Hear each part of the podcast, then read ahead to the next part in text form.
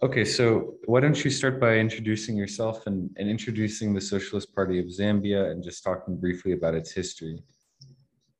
Exactly. So my name's uh, Faston Mwale, uh, Zambian by birth. I'm a member of the Socialist Party. Uh, more particularly, I'm a member of the Central Committee. Uh, the Socialist Party began, I think, uh, almost four years back. So we are hitting five years actually now. Uh, the strategic objective of the party is to is to create socialist consciousness in the masses. Uh, the Socialist Party, I think, is one of one of its kind on the continent. Uh, it's among the leading socialist organizations on the continent. Uh, there are not many, but uh, they are now coming up, they're increasing in number. So the Socialist Party is one of those leading organizations that are advancing socialist consciousness on the continent of Africa, and indeed beyond also. Uh, so uh, we have structures. We have the president, uh, two vice presidents. Uh, we have the Politburo, and then we have the Central Committee and the general membership. So for the first time, uh, we participated in the general elections held about uh, six months ago now. Uh, we didn't secure any seats. at local government level, we managed to get some few seats, I think there are four. But at parliamentary level, we didn't get any seats. Uh, we are still building the party. Uh, and uh, so far, so good. And the party is growing. Um, so, in brief, that is that. Excellent. And, and if you don't mind talking about how the party reaches out to people in Zambia, how it helps educate the masses and bring socialism and, and promote class consciousness in the unique conditions of Zambia? Yeah, normally what we do is, uh, as you are saying, you know, socialism is more or less like a new concept. A lot of people do not understand the concept of socialism. So uh, our outreach programs mostly involve teaching people. We normally conduct classes, uh, basically for the working class masses. We teach them about socialism, uh, we teach them about capitalism. Uh, people are learning about Marxism on a daily basis. Uh, the idea is that uh, our school uh, curricula does not uh, does not teach socialism. even at tertiary level, you don't get to learn about socialism in our in our schools. and so it is important that people know their history, people understand how the world is socially constructed, uh, socially, economically, and politically. So uh, normally we conduct lessons just to ensure that people get uh, the people grasp the concept of uh, socialism. Excellent. And and what kind of literature do you teach? How do you use uh, political education to bring the ideas of Marxism and socialism to the people? And normally, what we do is uh, it's not hard stuff. Well, normally, what we do is uh, popular education. Mm-hmm. Uh, people have to be made aware of the conditions under which they are living, conditions which precipitate uh, their suffering, um, conditions of unemployment, uh, conditions of inequalities, social and income inequalities, people have to be made aware of the conditions that predispose them to uh, impoverishment. Mm. Uh, yeah, and once people get to know what predisposes them to suffering, then they are able to make informed decisions on matters that affect them. Um, politics now in uh, on the African continent generally uh, is maturing to what I would call a battle of ideas now. It is not just a matter of getting into the political arena and the one who makes the loudest noise carries the day. Right. Uh, now politics is yes. Now politics is becoming a battle of ideas. People have to debate ideas, and in debating these ideas, people have to look at both sides. They look at capitalism. What is capitalism? They need to understand that. They also need to also understand what socialism means, especially uh, the working class masses. Mm, absolutely. Do you mind talking more about the specific problems that that people in Zambia face? Like you mentioned poverty, for example, but also particularly neocolonialism, uh, continued imperialism, resource extraction, you know, other other problems of being still preyed upon by the by the world empires. So if you don't mind talking about those, and then as well the agriculture problem as well, if you could talk about those. Yeah, uh, uh, in terms of agriculture, agriculture that is uh, food production and um, food in Zambia is, and in many other parts of, the, of, of Africa, food is a political issue. So normally you have high poverty levels on the continent that is well endowed with the natural resources. But because of imperialism or capitalism, uh, there's a raw deal. Africa does not benefit much from its resources. Most of the resources find their way into uh, multinational corporations. Um, so in terms of agriculture, not so much, though we have arable land, fertile land, and other natural resources, but uh, generally African Africans do not benefit uh, from their resource. Uh, politically, again, it's, it's not so easy on the African continent to, uh, to carry out political activities. We claim to, well, democracy is growing, but uh, it hasn't been easy for us, especially those of us from the socialist, coming from the socialist angle. Uh, democracy is highly skewed in favor of the elite, the ruling elite, uh, for the general masses, it's very difficult to go out and uh, do the mobilization of members or campaign. Um, the, there is a narrowing of democratic space. You cannot campaign freely. For you to carry out your political activities, you need to inform the police, who, in most cases, will not even uh, grant you a permit uh, we have had situations where even private meetings in our homes have been ruthlessly broken uh, by state security forces. So that's the environment under which we operate. But uh, six months ago, we had general elections. We have a new party in power now. And our hope is that uh, there will be more political sanity than before they have shown some signs of reforming the um, uh, reforming the political systems in the country. So we do hope that um, there will be more more political space will be opened up for opposition political parties to also participate uh, freely. Mm. And can you talk more about the history of, of Zambia and in, in the past in Zambia, has socialism been legal? has it been able for the Socialist Party to operate, or have you had to deal with being, you know, uh, an illegal party and having to deal with uh, a closed political sphere? Yeah, uh, Zambia got its independence way back from Britain in 1964, and um, uh, first president, now late, Dr. David Kenneth Kaunda, uh, pursued what is known as uh, humanism, uh, not necessarily socialism. Uh, humanism is some kind of utopian socialism. Mm. Um, yes. So uh, precisely what was the system of governance of economic and political governance was the state capitalism. Most of the enterprises were owned by were owned and controlled by the states.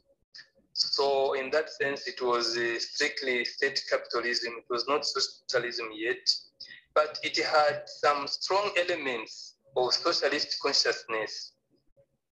So in 1991, uh, UNIP that was led by Dr. Kenneth Kaunda, which was the Liberating Party actually. It's the party that, that brought independence. In 1991, it lost power to the MMD.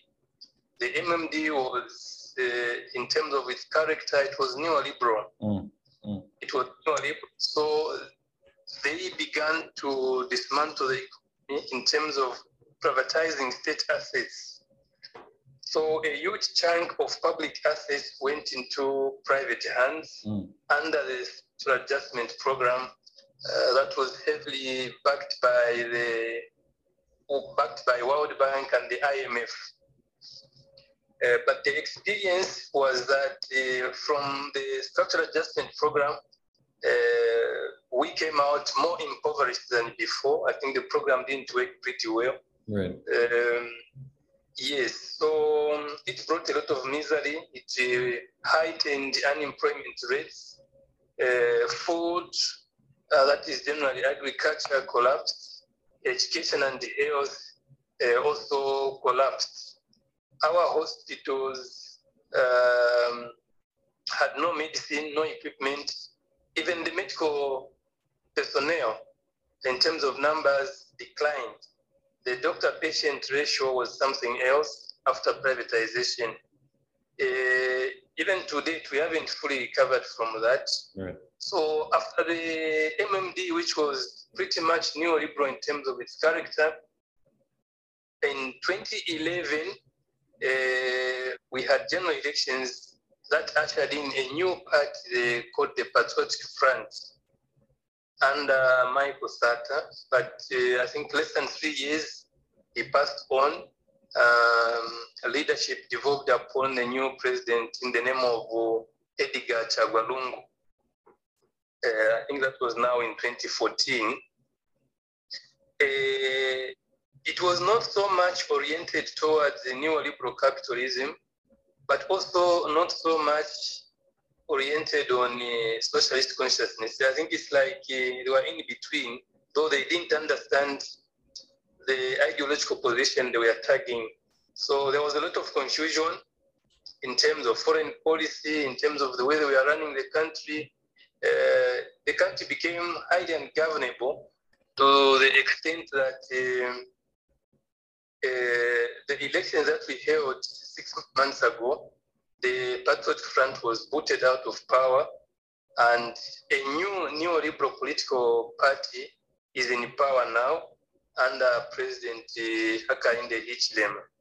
So when you look at the policies of the UPND, the current uh, party in government now, and you contrast them with the policies of the MMD that was neoliberal, uh, the similarities are highly striking.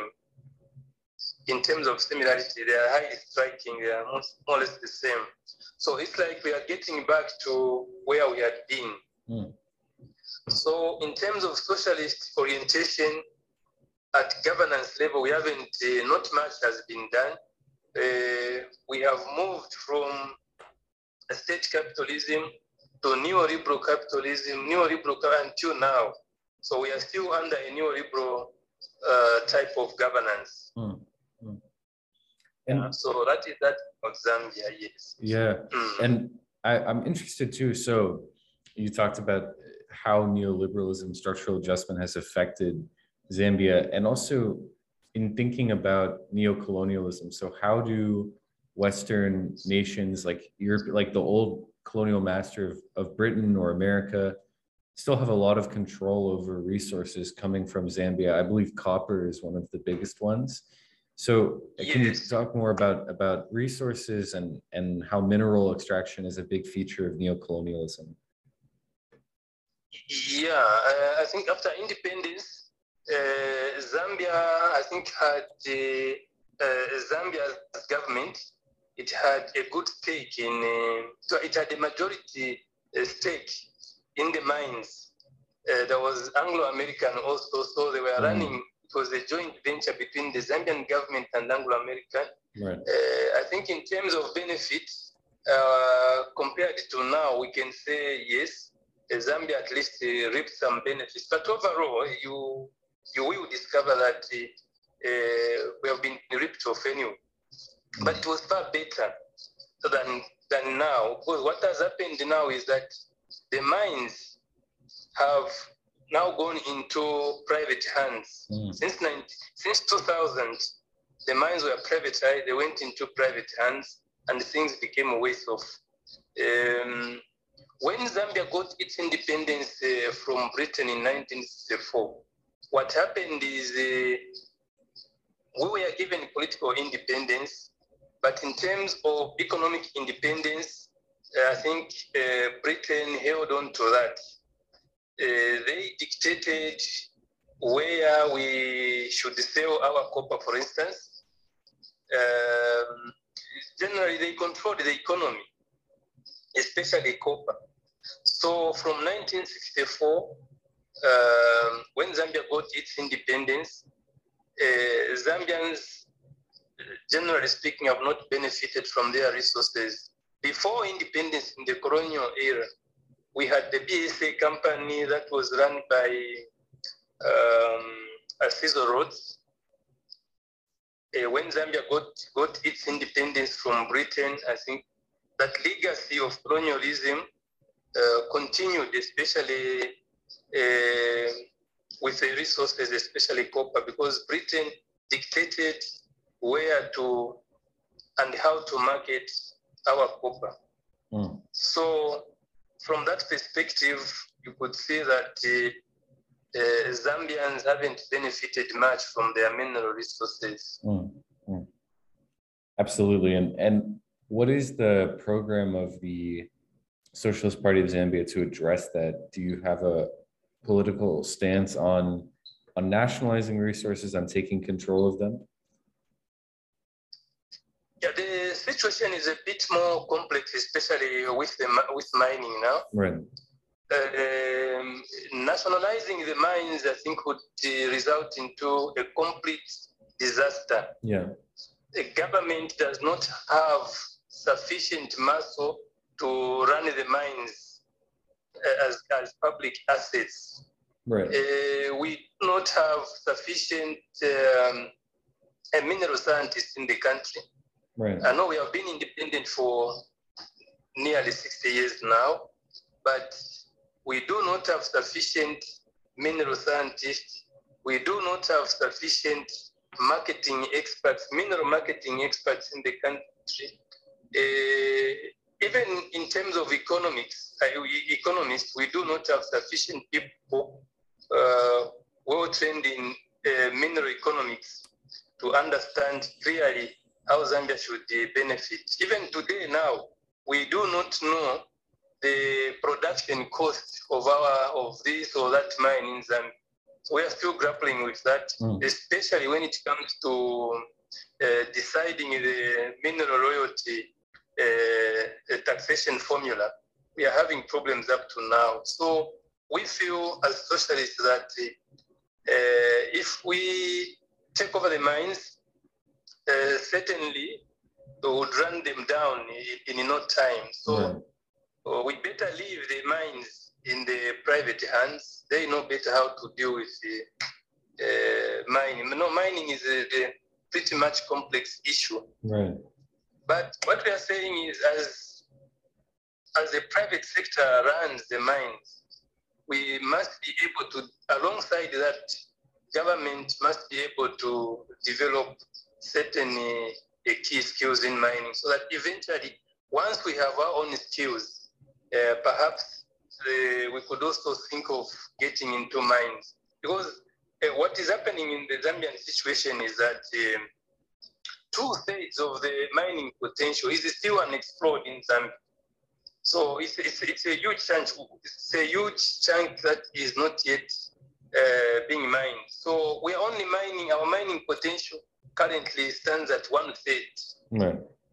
So what we need is just to broaden the base, uh, make sure you we can what government can do is the small scale miners actually to venture into emeralds and these semi-precious stones. Mm. The government needs to help them just to prop them up. But in terms of large scale mining for now, I think that would be a disaster if that went into uh, if that was if that went, went into government. Right, right. Yeah, and I, I think um, that really emphasizes a point of uh, the need for international solidarity to get rid of the you know dominance of the Western neocolonial countries on on Zambia and have a more equitable distribution of the resources. So I'm curious about the Socialist Party's perspective on on the growing role of China across the African continent. Is is there a, an official party position on that? Yeah, China generally has made serious inroads uh, on the African continent generally, mm-hmm. and uh, uh, at party level, uh, China being socialist oriented, uh, we feel that China has been very helpful to Zambia even before the socialist was born. Right. China has been helping, and they built the rail line, which was very very crucial to our economic development and they've done a number of infrastructure projects uh, in Zambia and on the African continent uh, generally. So I think that gives China a, a leverage mm. uh, in terms of international uh, international uh, foreign investments in Zambia. Mm. And uh, on another note too, I saw in your party program that one of the biggest emphasis that you place is on literacy programs on increasing education that kind of reminded me of the programs put into place in Cuba uh, after the revolution there and to increase literacy. So can you talk more about the importance of of literacy campaigns to socialism and why that's such a strong emphasis for for your party? Uh, come again. Uh, oh, so the literacy program that you that you have in oh, your, literacy program. Yeah, oh, exactly. Yes. Yeah, yeah, thank you. Um, Zambia is one of the countries with the highest illiteracy rates, uh, especially the women. Most of our women are not able to read and write.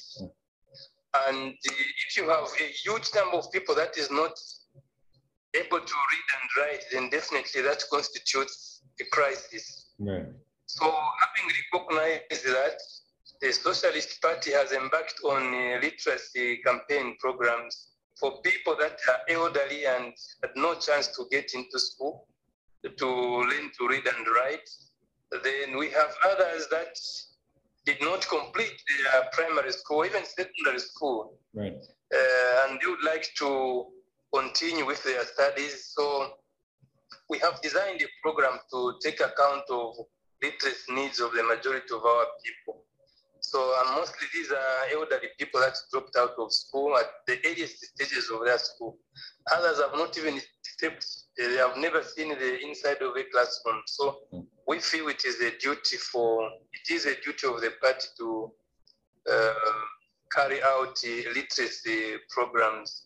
Uh, you have a situation, when you look at today's technology, uh, people are now using phones to send uh, messages uh, communication basically, and one needs to be literate to do that. Right. But if you are illiterate, you do not even understand the even the figures. It becomes difficult to communicate, and communication uh, communication is life. And if you can't communicate in the 21st century, uh, definitely that is a huge crisis. Right, right. No, absolutely. And I think that speaks to uh, kind of what I was what I was talking about as well, the solidarity that you have with with other countries, you know, you have to be have a high literacy rate in order to promote political education internally, but also to have uh, mass communication with other nations. So, what what countries, what other parties, and what other struggles uh, does the Socialist Party in Zambia find, you know, like solidarity for? So, for example, I mean, uh, the struggle right now in Swaziland or the struggle in West Africa to get rid of the French? How is there a, an emphasis on Pan Africanism within the party? Yeah, you you are perfectly right. Um, to build socialism, uh, you cannot build it as an isolated country or as an isolated island. Building socialism entails high levels of solidarity with the others So what, what the Socialist Party in Zambia is doing, it is connecting itself to all the struggles that are being waged by working class forces or working class organizations and see how we can crystallize our efforts and advance the cause of socialism. So basically, solidarity is one of the essential ingredients in constructing or in the construction of a socialist society. So we are identifying ourselves with many groups within the country and outside the country, especially on the African continent and beyond. Mm. Uh, yes, that's what we are doing. Mm. Absolutely.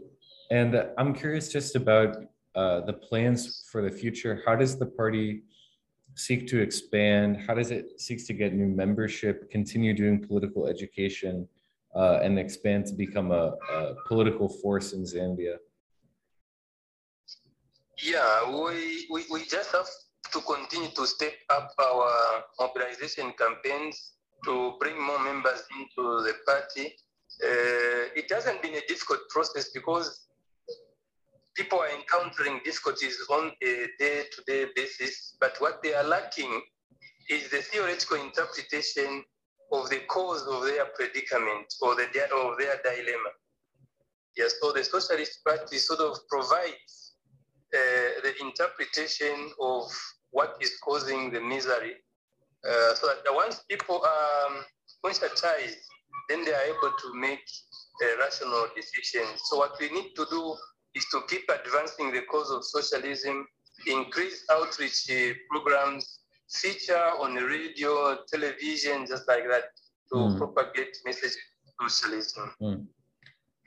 Absolutely. And the last thing I'd, I'd be curious in asking you about is from the, you know, looking at the perspective of uh, people in the West, in the US and, and in Europe, what would you say to an audience of people living outside Africa, living in the West, in, in Europe and America, about the need to support the struggle in Zambia as a part of an international struggle? How can people in the West, you know, change their politics so that they can actually support the struggles that the people of Zambia are facing? Yeah, uh, first of all, building socialism is not only for the Zambian cause, but we are talking about Zambia because Zambia has uh, uh, these uh, socialist uh, programs, but they are meant for the whole world.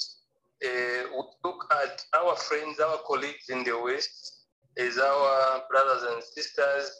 We now have conceived, we, we now have weaved the world where um, egocentric illusions of individualism, consumerism, greediness, uh, ruthless competition have reached a very, very high peak.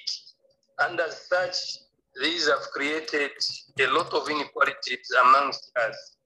Uh, why should you have a country or maybe uh, I can even bring it at personal level. Mm. Uh, you at individual level, one person has uh, so many or countless pairs of shoes, mm. and then you have in Africa so many children that have never worn shoes, maybe at even 10, 15 years, and there is no prospect of ever wearing a shoe. Right. So these disparities, I think they are the ones that are responsible for the generation of socialist consciousness. Right. So those that are economically advanced, uh, perhaps I could say our friends in the in the West. So we are asking them to say, look, there are people that uh, need the the access that you have uh, can be shared with your brothers and sisters across in Africa and elsewhere. So you have a few people that own so much wealth against a large number of people that are trapped in starvation. Mm. So I think it, it's a moral issue actually. Mm. It's an issue that borders on morality. People have to think of the others uh, we, we, humanity generally has to have or has a common destiny. We are all humans. And we are humans because of the humanity of others. Hmm. Absolutely. Yeah. And, and I think that exactly like you said, it, it, it's very important for us to remember about the struggle in uh, in Yes. in other nations and not to just think about it in our own nation. So uh, yeah. So I, I guess one one final thing I was curious about was I I thought your uh, the slogan of the party is really phenomenal. Um, justice, equity, and peace. So if you don't mind explaining, I guess I guess briefly about that slogan, Yeah. how it came to be, and and what what it really means for your program for Zambia. Yeah, so um, within the Zambian context generally, but I know this cuts across, I think, most of the African countries. But uh, in the Zambian context, uh, the issues of justice, if you come from a working class uh, family, procuring justice is very, very difficult. Uh, if you find yourself on the other side of the law, you for you to get justice, you need to hire a lawyer, and this is not cheap. Justice is not cheap. Right. So poor people, because they have no means to procure justice, most of them end up being locked up. They are jailed. And because they cannot afford a lawyer, because lawyers are very, very expensive, Mm. uh, so they end up languishing in prison. So we are talking of, again, we are talking of equity. Uh, as I said, we live in a society where there are two conflicting classes of people. There are poor people uh, who are in the majority, then you have uh, people that are well to do in the minority. So, in terms of equity, uh, the largest majority of the people who actually produce wealth, uh, they end up living very, very miserable lives. Right. So there is no equity in terms of sharing the resources of the country. So that's where the term equity comes from. Mm. So the people who generate wealth are the ones that are highly impoverished. The people who do not generate wealth are the ones who are who have a high command on the resources of the country. Right. So even in terms of schools, there are schools for the elite, there are schools for the poor people. Mm. Even when you go to the hospital, one building, same roof, same medical personnel, same equipment. Once you get inside, the system does the selection automatically. If you come from a poor working class family, they put you on the other side. Mm. They call it um, uh, low class, sort of. Uh, the other wing is for those people that have got the that are able to afford the medical fees. Right. Right. So it is very humiliating, extremely humiliating. It's unfortunate to degrade people, to divide people along those lines. So sickness does not choose. Right. So if you come from a poor family or poor background in terms of resources and what, so even the medical attention, even the attention you receive is different from what the other one who is uh, financially sound would receive. So that is the equity. And in terms of peace, uh, where there is no justice and where there is no equity, definitely uh, the issue of peace becomes an issue. Right. You can't have peace. Yeah. So peace is one of the cardinal issues that we need to, to have. Of course, we're not talking about equality. People cannot be the same because after all, people are created differently. But uh, there is need for the sense of equity, Mm. especially in the distribution of uh, resources. Yeah, and, and I think what you were saying about that with respect to health and medicine, we've really seen that during the the COVID pandemic as well. The effects have been very harsh for for a lot of countries in in Africa, and there's been this you know this vaccine imperialism imposed that hasn't Yeah. allowed vaccines to come to the African continent. So your message of of equity, you know, it spans across literacy, health, resource allocation. So it's a very, very powerful message, and uh, it's very, you know, Yeah. very, very much uh, speaking to alleviating the conditions of degradation that you're that you're analyzing. So Yeah. it's a very powerful statement, comrade. yeah. Well, thank you so much for for taking the time to speak with me. I, I really appreciate it, and that, and I'm sure uh, people listening will have a great appreciation for the Socialist Party of Zambia, all the work that you're doing, the struggle that you're undertaking, and the the power of your of your program as well. So I really appreciate it. Is there anything else you'd like to say? Uh, no, thank you very much for having given me the opportunity to to to debate these issues. Uh, I'm really grateful, and I look forward to yet more discussions on this. Absolutely. Thank you very much. Yeah, and and we should uh, definitely stay in touch. I I will stay in touch with the Socialist Party of Zambia and continue. Uh, you know, any follow ups or any statements you'd like us Exactly. to Yeah. to publish. You know, we're happy to and do continue. You know, do more interviews in the future. So definitely want to stay in Exactly. touch. Yeah. Yeah. All right. Thank you so much and take care. Great. Thank you. Stay well, Joseph. Thank you. I'm Bye. Bye. Thanks. Bye.